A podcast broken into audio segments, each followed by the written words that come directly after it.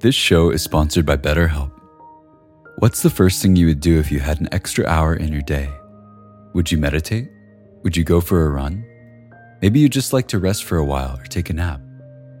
Therapy can help you find and prioritize what matters most so you can do more of it. It's a great way to increase self awareness, develop coping skills, alter negative behaviors, and more. If you're thinking of starting therapy, give BetterHelp a try. It's entirely online and designed to be convenient, flexible, and suited to your schedule. Learn to make time for what makes you happy with BetterHelp. Visit betterhelp.com slash insighthour today to get 10% off your first month. That's betterhelp, H-E-L-P dot com slash insighthour.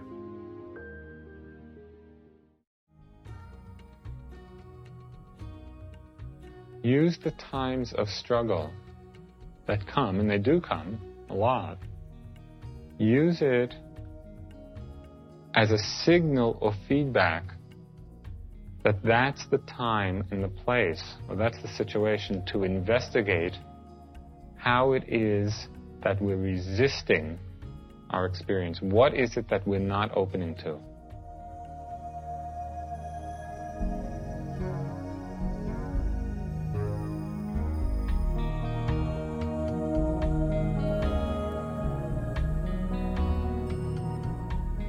Welcome to the Joseph Goldstein Insight Hour. This podcast is an expression of our shared interest in self discovery. Join Joseph as he shares his deep knowledge of the path of mindfulness. If you are interested in supporting this podcast, please go to BeHereNowNetwork.com slash Joseph.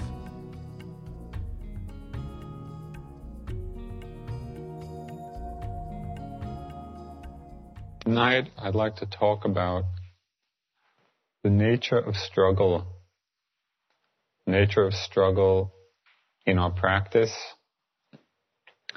and, and in our lives.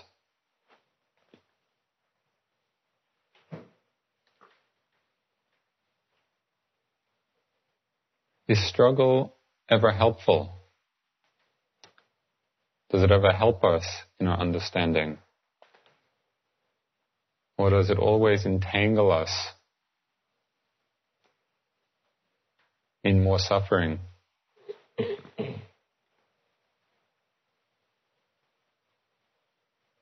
This question of struggling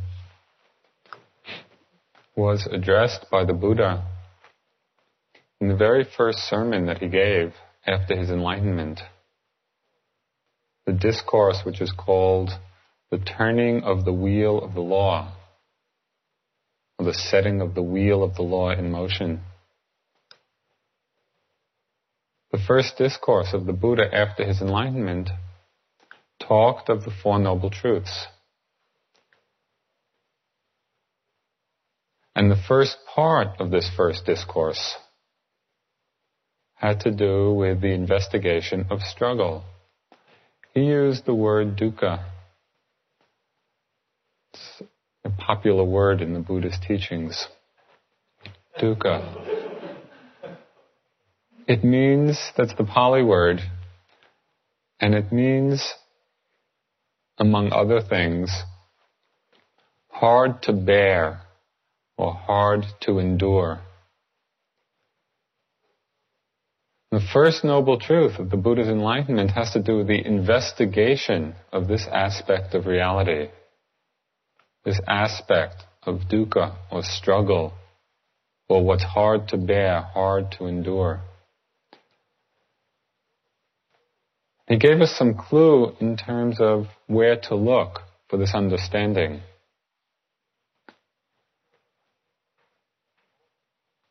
He told us what was hard to bear and what's hard to endure. He said that association with what is unwanted or undesired is dukkha, is struggle. Parting from what is desired or what is wanted is struggle or dukkha.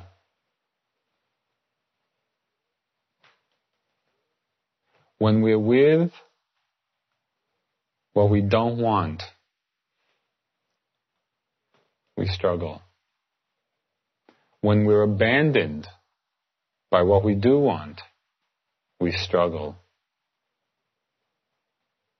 Given the fact that everything seems to come and go by itself, pretty much out of our control, somehow it doesn't seem fair.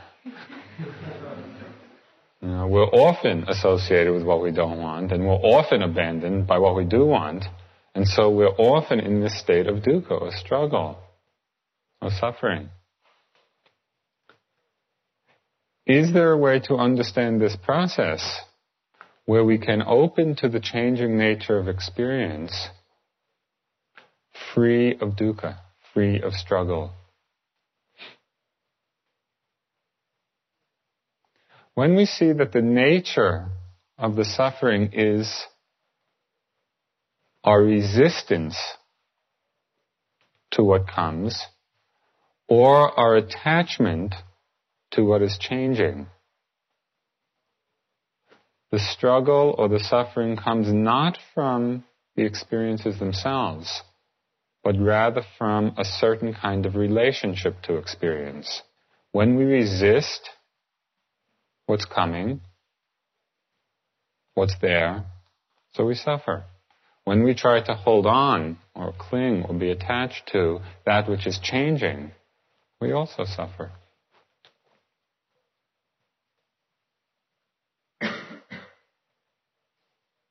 This struggle has two aspects. One aspect is the is that of it being a misdirected energy. It's a misdirected effort. It's like we find ourselves fighting with experience, fighting with life out of harmony.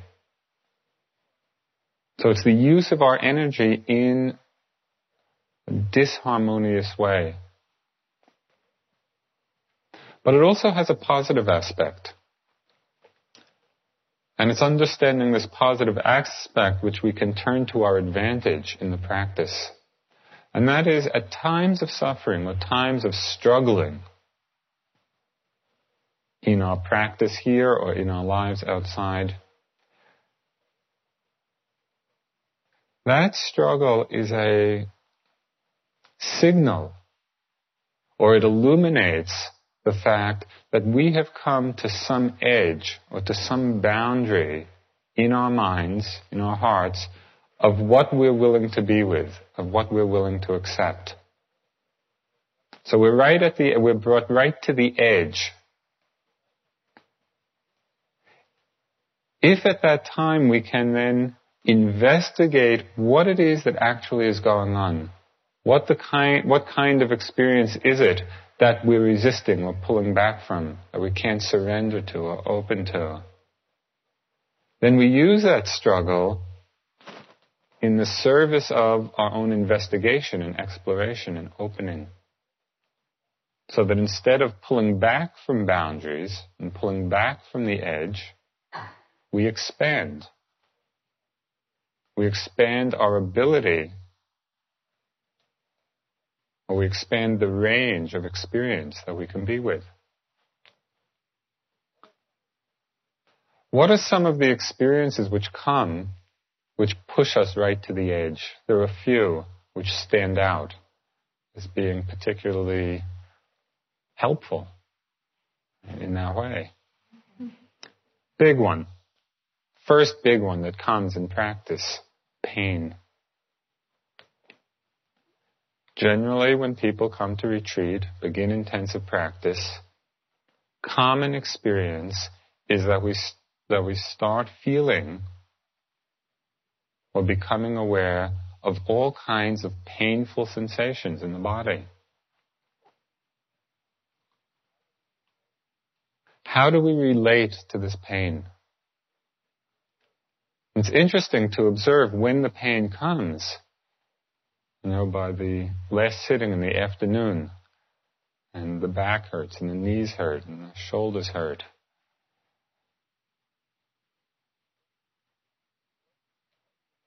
To look and investigate how we're relating to that experience, how we're relating to the painful feeling. a few of the common ways that we've been conditioned or habituated to relate to pain. One of them is self pity. We feel sorry for ourselves. You know, poor, it's, it's the poor me you know, pattern in the mind. Everybody in the room is sitting in blissful samadhi, and only my knees hurt. You know, poor me. It's not very helpful. Right? It just kind of collapses us in on ourselves. Another way, and probably an even more strongly conditioned way that we relate to pain, is with fear. Often we're afraid to feel the pain. We're afraid of those sensations, of those feelings. We've been conditioned in our minds to be afraid. So what do we do? That fear creates a sense of contraction or pulling back. Pain arises in our experience. And because of the fear in the mind, we contract, we withdraw, and we get tight. The effect of that contraction is simply to create more pain. We make everything tighter and more tense. So we lock pain on top of pain, tension on top of tension. It's not a very skillful way or a helpful way to relate to the painful feelings that come.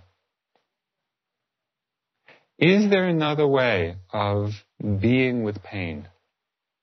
A way that's opening rather than contracting? A way that's releasing rather than tightening?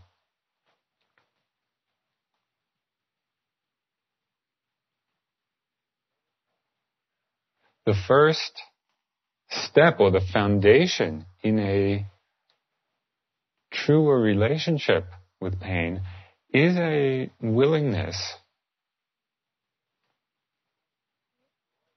almost a, a joyous willingness to look at it, to actually see what is this thing which we call pain? What is this experience? Instead of being frightened by the impression of pain, instead of being fearful of the first signals of it, kind of settle back and go into it. Investigate it. What is this experience? What's happening? We begin to see that what we called a pain in the knee, with all the attendant feelings and emotions about that of fear and pity, self-pity, we see that pain in the knee is an abstraction for much more specific experiences. What is pain? Pain is certain sensations, certain physical sensations that happen to be rather intense, and there's a wide range you know, it could be stabbing, it could be burning, it could be pulling, it could be pressure, it could be heaviness, it could be tearing. It's a long list.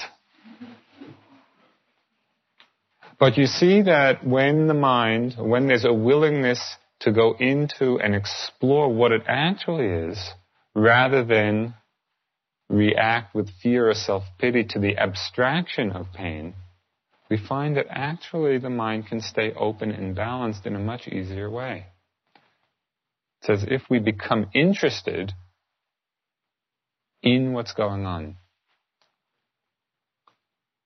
There's one attitude of mind which is indispensable for this investigation of pain.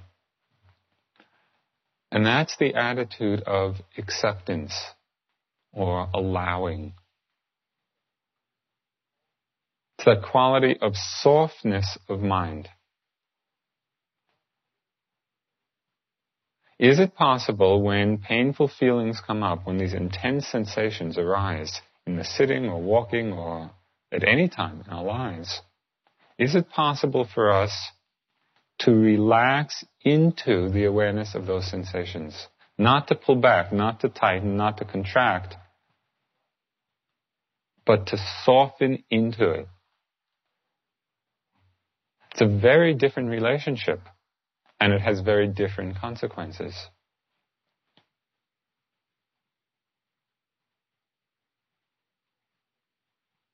Painful sensations are actually an extremely good object of meditation.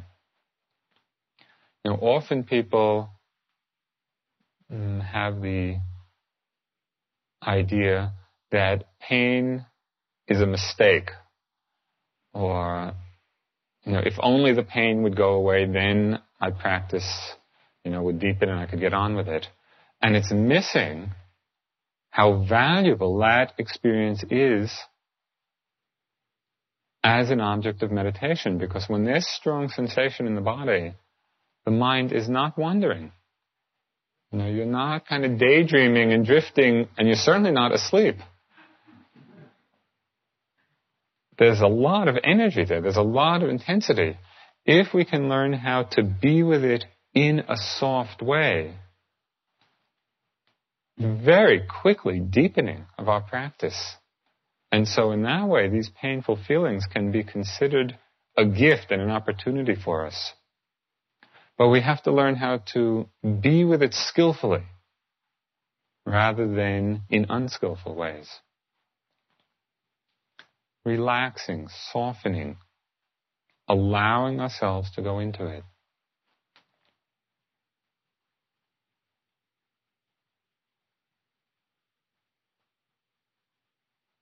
Sometimes people wonder why, when they come to retreat, all of a sudden their body is filled with pain. Right? In their lives, they're going along and, you know, there's not much awareness of things being so painful. Come to sit, and immediately everything starts to hurt. What is that? It's several things. One is simply the fact that we're sitting so long in an unaccustomed posture. And so that will take some time for the body to settle. But more interesting than that is the kind of pain which is the accumulated tension that we're all carrying around and mostly unaware of. You know, and you can see as you pay attention to, to one's own body or other people's bodies, we can see the holding patterns, the armoring, right, that we all carry. That's painful. That holding is tension in the body.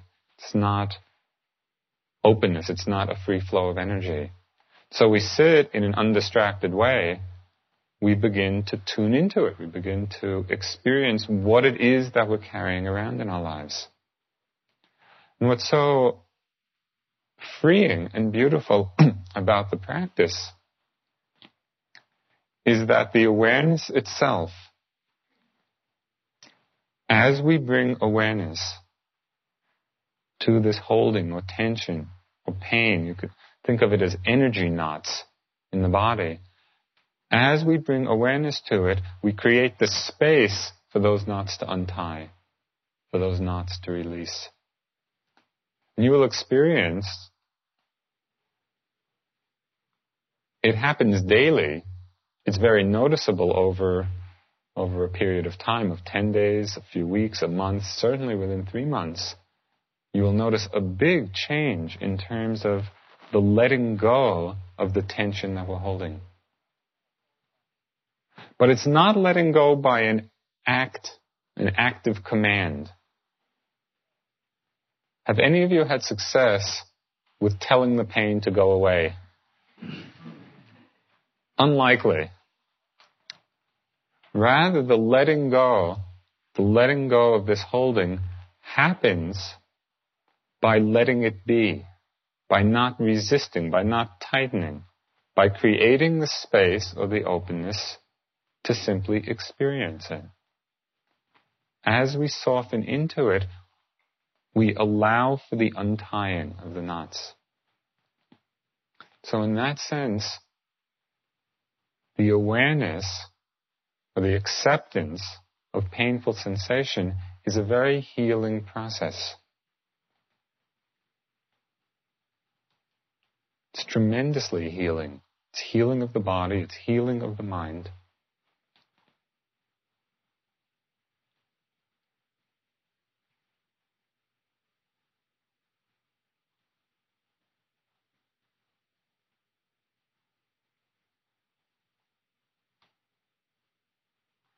Pain is so interesting because it brings us so quickly to that edge of what we're willing to be with, to that boundary, which is really for each of us our own particular limitation.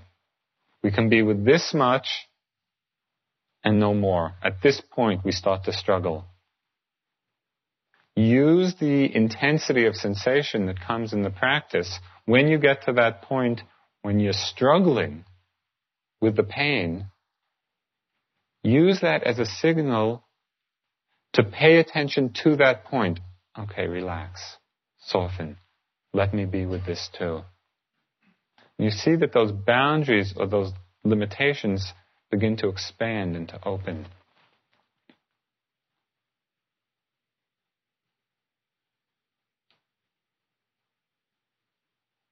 In the course of the retreat, you will also begin to see and investigate the ways in which we resist doing that. The ways we resist being accepting or being open.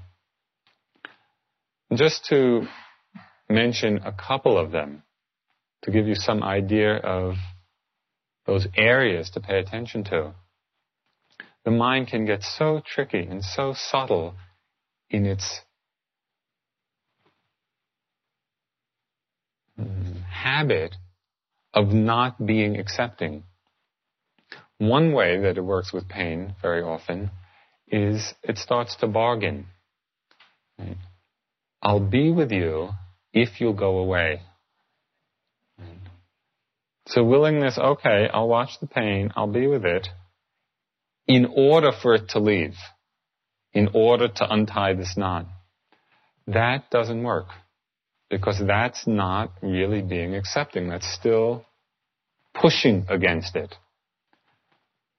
There's no bargaining. The practice of acceptance of being with things is to totally, willingly, joyfully be with every part of our experience that arises. And so look at the mind and see whether it's resisting in this kind of subtle way and when we think we're being with it, but not really.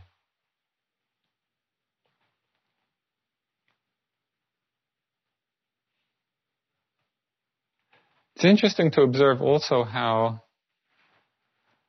our fear of discomfort or our fear of pain also conditions so many of our desires, so many of our actions. There's a syndrome of the mind. It's called just in case syndrome. I'll have that fourth rice cake just in case I'm hungry later. You may not, you may not actually be hungry, but just in case, I'll have it now. You know, uh, I'll go to sleep now just in case I would be t- tired tomorrow morning. And we have this fear that you know, sometime down the road we may be uncomfortable or feel some painful, painful sensation. And so we do things. We feed our desires in an attempt to ward that off.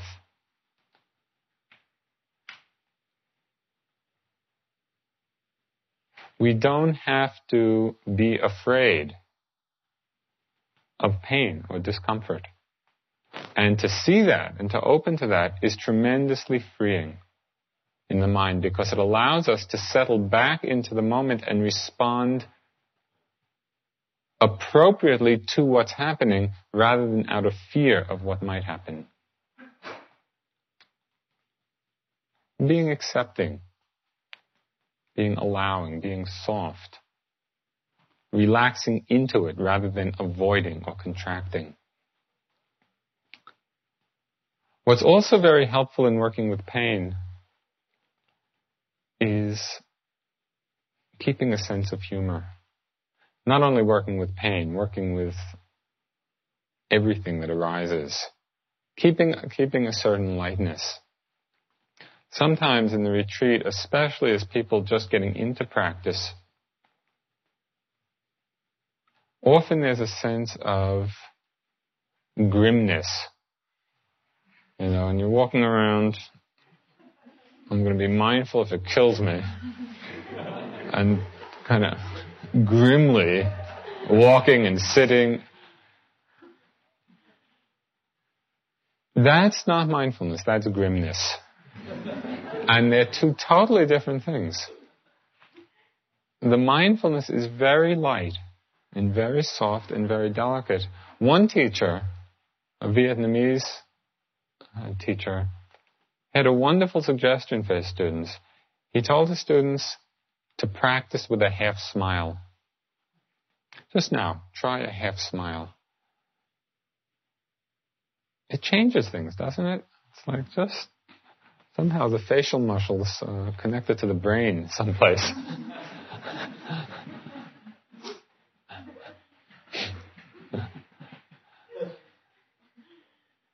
It, it helps. Uh, this is not a metaphorical suggestion, it's a literal suggestion. It helps to stay light with experience, to remember that the awareness doesn't mean heaviness, it doesn't mean ponderousness. Though it can be, even with, even with intense experience like pain, with some humor, with some lightness.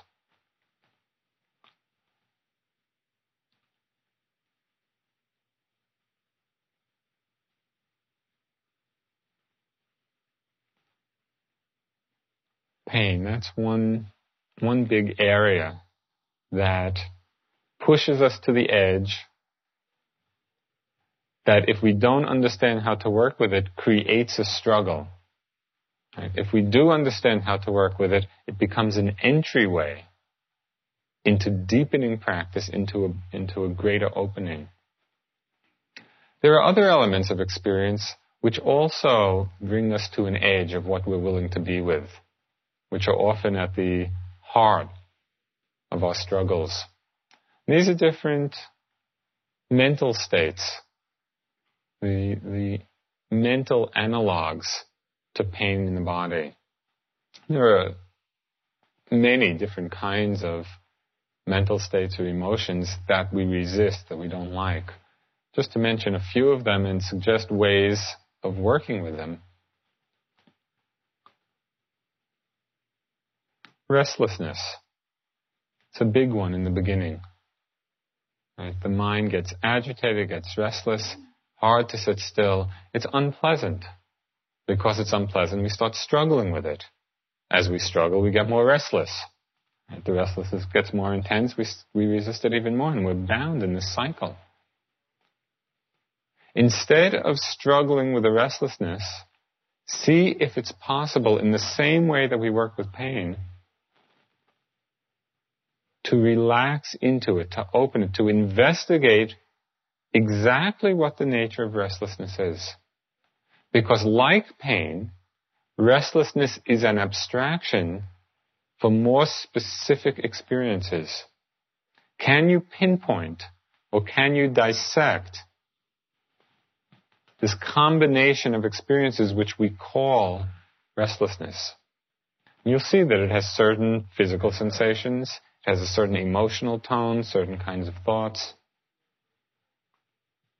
If you look very carefully, if you investigate carefully rather than react, right, or pull back or resist the experience, then it's possible to transmute that energy of restlessness and the struggle with it into real understanding.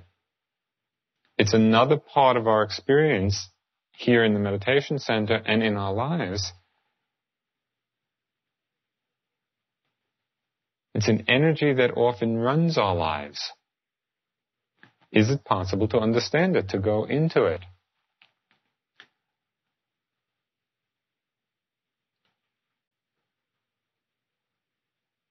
Something that might help you work with an energy like restlessness is the understanding that the mind, using the image of the mind as a camera, you can think of it as a camera with two lenses. One lens is a telephoto lens or a zoom lens, know, where you zoom right in very precisely to the object. So you're working with the breath, it can get very microscopic.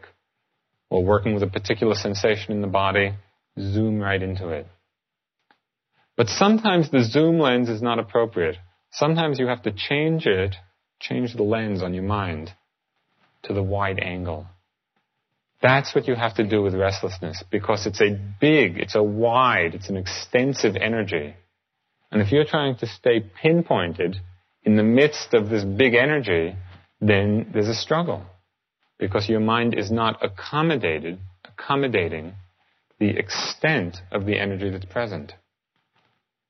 So if you let go of that zoom lens focus and settle back and open up to that sense of you open to the whole feeling of restlessness. It's like you open yourself to it. Let me be restless. Let me die from restlessness. it's just a willingness to be with that experience, to see what it is, not to try to change it, not to try to avoid it. Just, you're with it. And as you're with it, there's a possibility of understanding it. It seems so obvious, doesn't it, that in order to understand something, we have to be willing to experience it.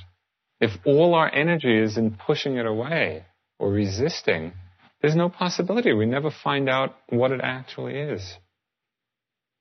Just as with physical pain, with restlessness also, there's no need to be afraid of it. We've never lost a yogi from restlessness. Nobody I know has died from it. And so again, it, it creates, with the proper attitude, it creates an interest rather than a struggle. It doesn't have to be a struggle, depending on our relationship to it. Another mind state, which often creates struggle because we don't relate to it skillfully, is boredom. I'm sure that there have been times in these last few days you're sitting or you're walking and you just think, I cannot take another step. if I do lifting, moving, placing one more time, and it's just the boredom becomes unbearable.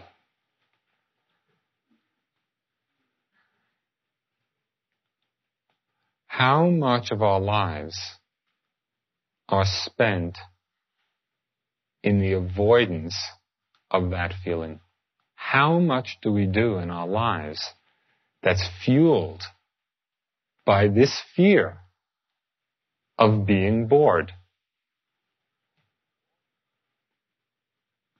When boredom arises, be bored. Be totally and fully and completely and openly and lovingly bored. Find out what it is. What's going on? What is this experience that we've been so afraid to be with, that we pull back from and get involved in all kinds of activities, you know, to, to not be with?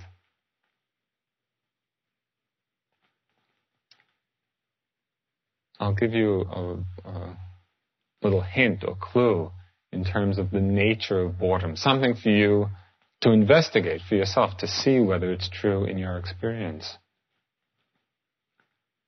It was actually an observation by Fritz Perls, a Gestalt therapist, founder of it.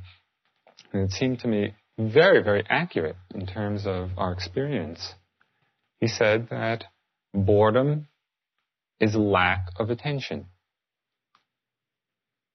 Boredom arises when our attention is superficial. That's revolutionary in a way.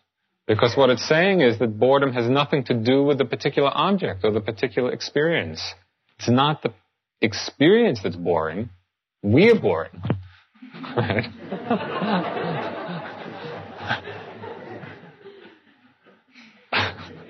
That's very different. But it also gives hope because then instead of struggling with a boring experience and having to endure it, we see that actually that state of boredom has to do with our own quality of mind. And I think that you'll find when the attention gets very close and very careful, inherent in that closeness of attention is interest.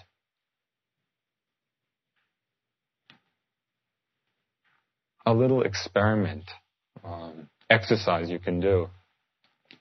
This, this is a walking meditation exercise, especially at those times when you're bored with it, right, or it feels mechanical. As a way of arousing interest through closeness of attention. See how slowly you can walk and still move. As a model for that, some of you are probably familiar with this, uh, Marcel Marceau, famous mime, once did a routine where he went from standing position to lying position and you never saw him move. That's pretty good. the increments of movement were so small, so slow, that you never saw any movement, and yet he went from standing to lying. if that doesn't hold your interest, see, we usually don't play the edge. Often we're involved in seeing how fast we can go, but very few of us have experimented with how slow we can go.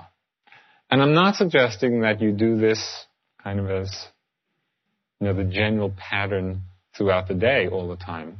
Although slowing down is helpful.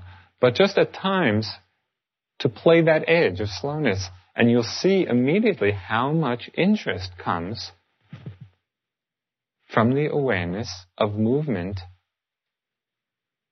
in that context. The boredom disappears.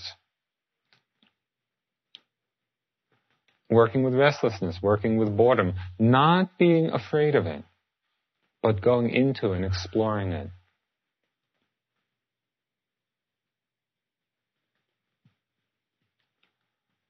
there are so many. There are so many states that we tend to resist and struggle with. The principles are the same anger, aversion. When anger comes in the mind,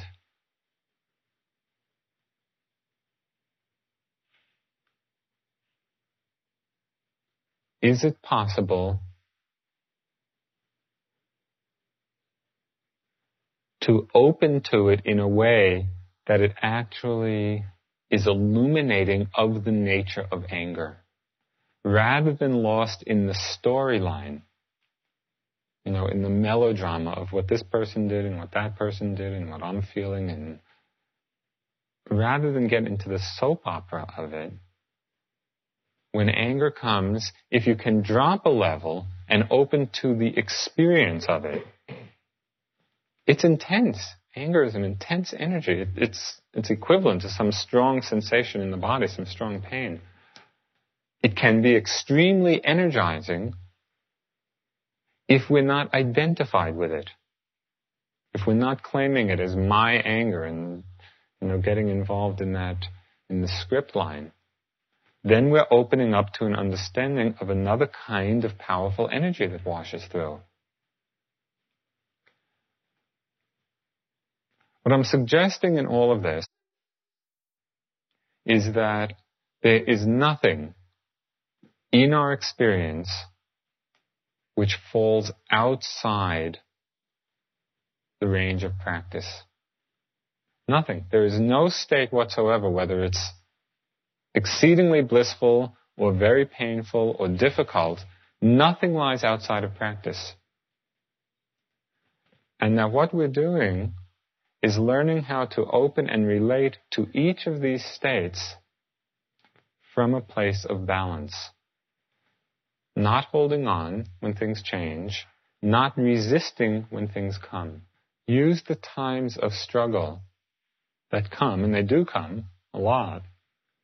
Use it as a signal or feedback that that's the time and the place, or that's the situation to investigate how it is that we're resisting our experience. What is it that we're not opening to?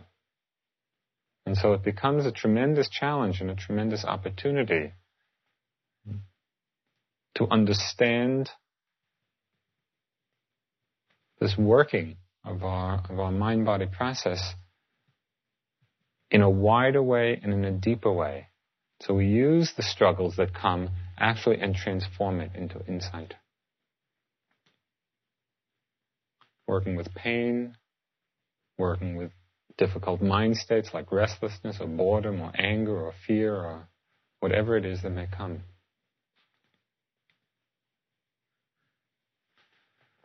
Do you have any questions about working with any of these things?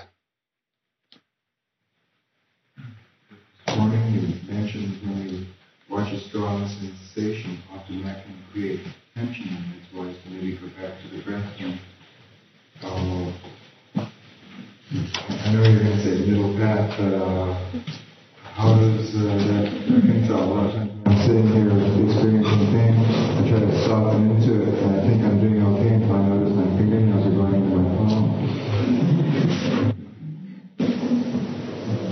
What's the question? The question is uh, reconciling those those two, uh, I guess you could say, guidances.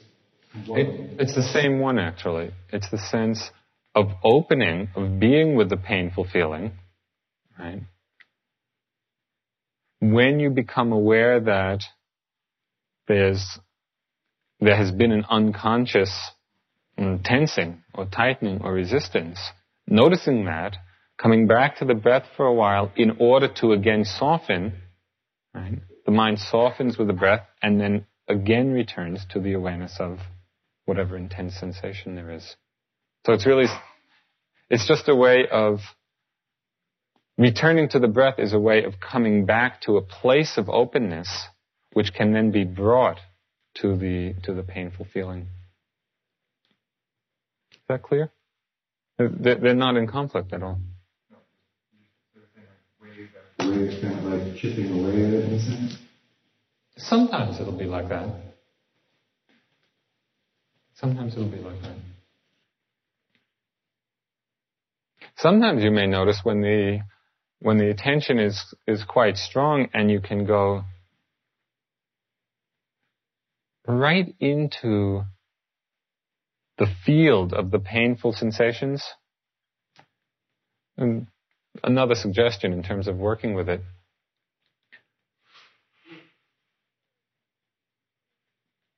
It's not very helpful to stay on the level, my knee hurts.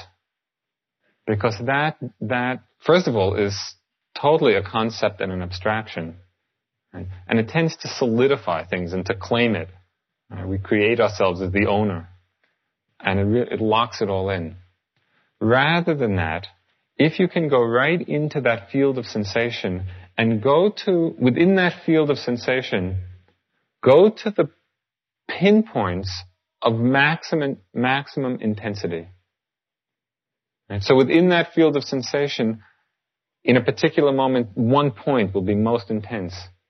And you go right to that point, and often in the awareness of that, it dissolves.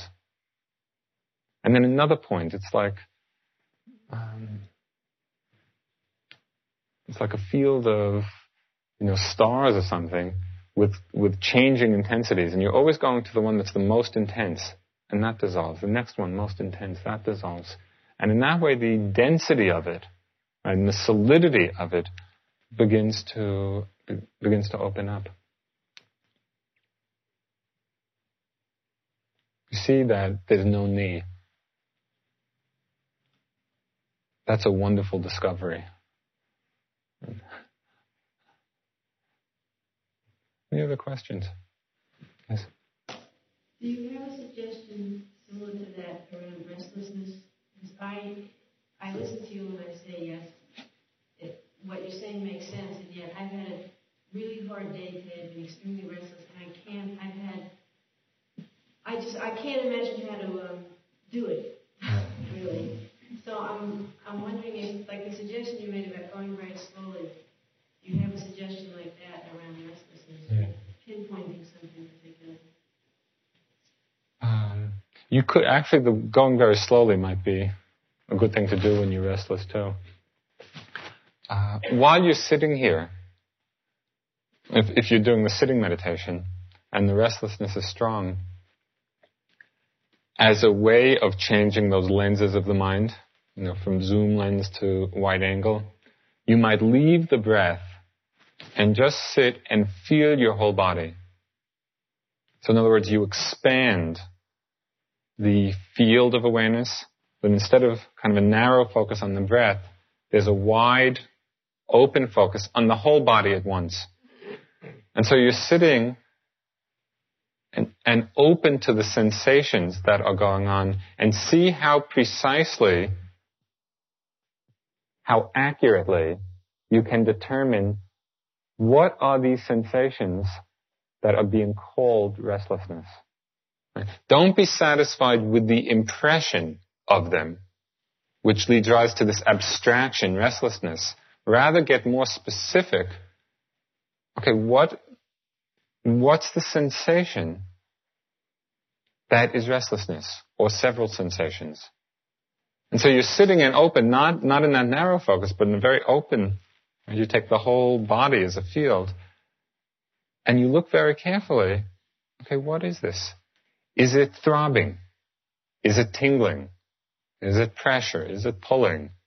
And you, you see how accurately you can cognize it. That very investigation, that way of investigation, again brings the mind into a balance with it rather than a struggle with it. There are times when the restlessness can get so intense and the ability to do what I'm suggesting is just is not strong enough. Then you could get up and do either some fast walking or some some very slow walking, you know, just as a way to come back to kind of balance. But I'd certainly make the effort, you know, to to investigate it very precisely. The same thing with sleepiness. For many of you, sleepiness is very uh, predominant, which is common the first few days. See how precisely you can determine what it is. What is sleepiness? It's interesting. It's really, it's going to the depth of experience rather than settling for a surface impression. Is this clear? Because it's really an important um, emphasis in practice. This accuracy of perception. Thing that was that I was working with and you didn't mention so um, completely, and I find that what sadness is something I've been having. And um, you said when you're bored, be bored completely and lovingly, and when I do that with sadness, I just start to cry. And I don't know if there's a difference between crying and investigating, but that's what happens Right. when I when I open up to it. Right.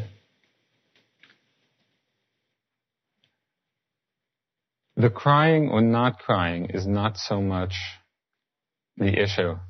The issue that you should look at, that, that's important to determine, is whether there is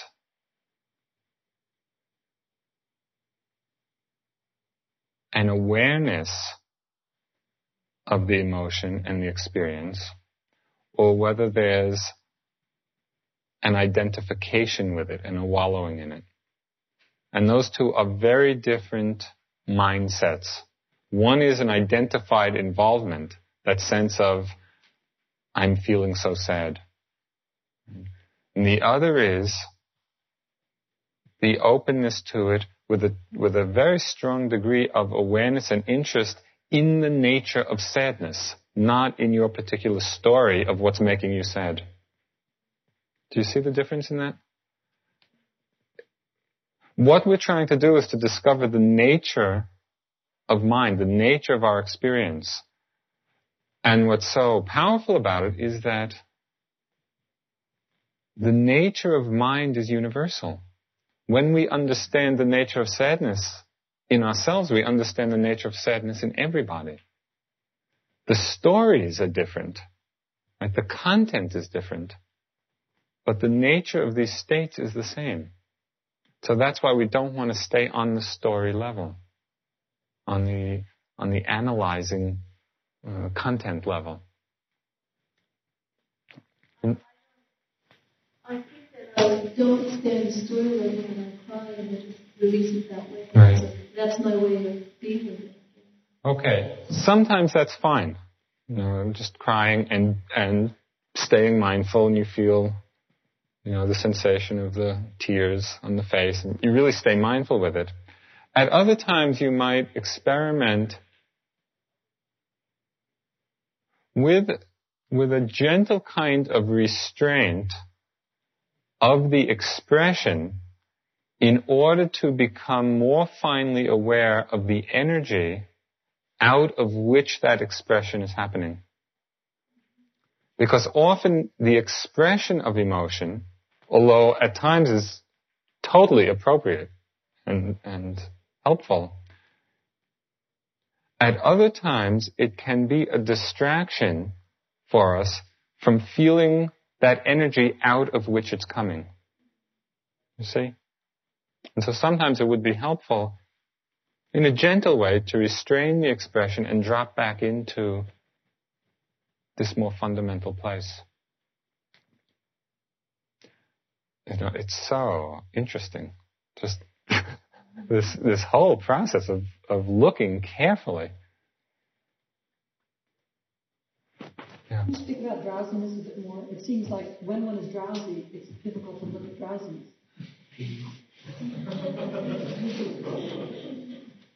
Not necessarily.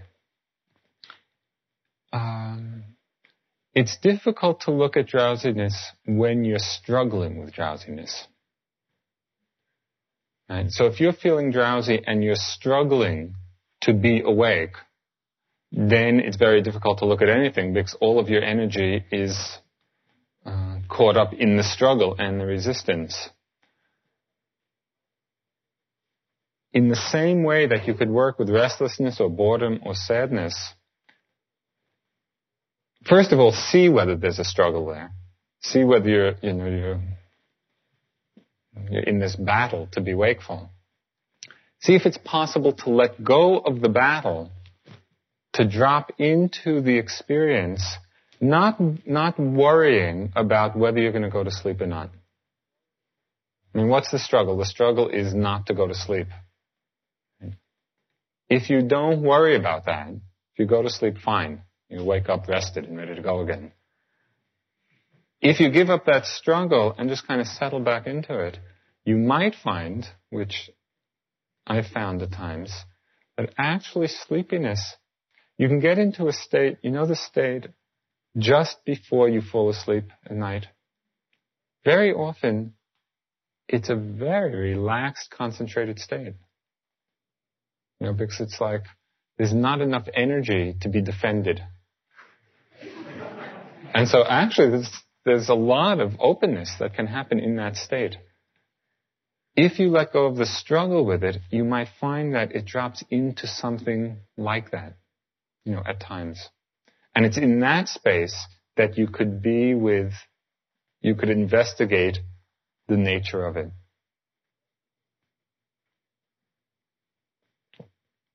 Good luck. Perhaps I can relate how I got over six days of drowsiness today. And that was um, I couldn't start looking at it uh, until I made a resolution that I wouldn't get up from my seat until I went through one whole sitting without falling asleep. I sort of did like the putting down of the Bodhi tree, only it had to do with drowsing. And I, I think the fear of having to miss tea and everything. right, that's uh, uh, good.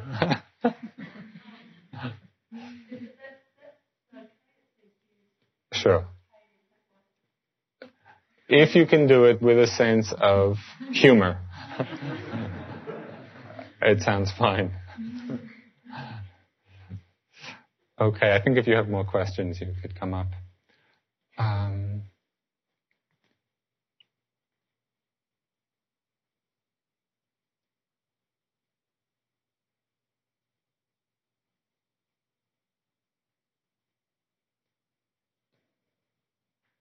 I'd like to remind you, just as I, you know, observe the course of a day here and you're sitting and you're walking, often there seems to be, you know, sort of recess times. You know, like the the hundredth look at the bulletin board or, or whatever.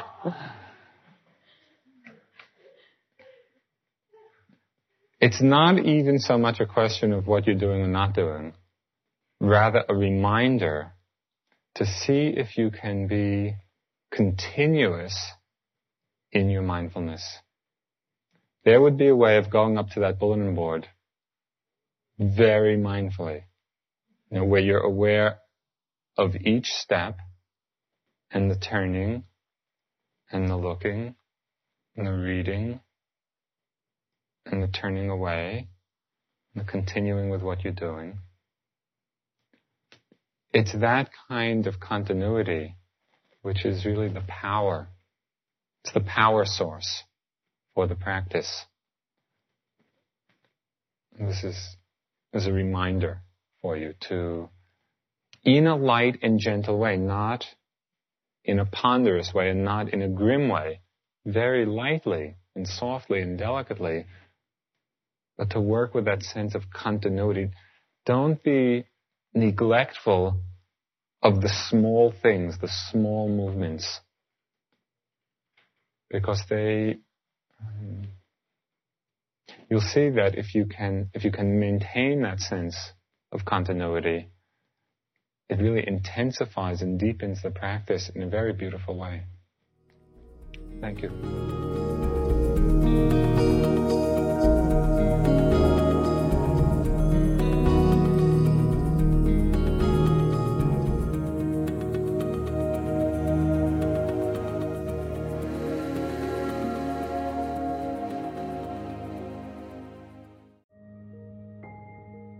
This show is sponsored by BetterHelp. What's the first thing you would do if you had an extra hour in your day? Would you meditate? Would you go for a run? Maybe you'd just like to rest for a while or take a nap. Therapy can help you find and prioritize what matters most so you can do more of it. It's a great way to increase self awareness, develop coping skills, alter negative behaviors, and more. If you're thinking of starting therapy, give BetterHelp a try. It's entirely online and designed to be convenient, flexible, and suited to your schedule. Learn to make time for what makes you happy with BetterHelp. Visit betterhelp.com slash insighthour today to get 10% off your first month. That's betterhelp, H-E-L-P dot com slash insighthour.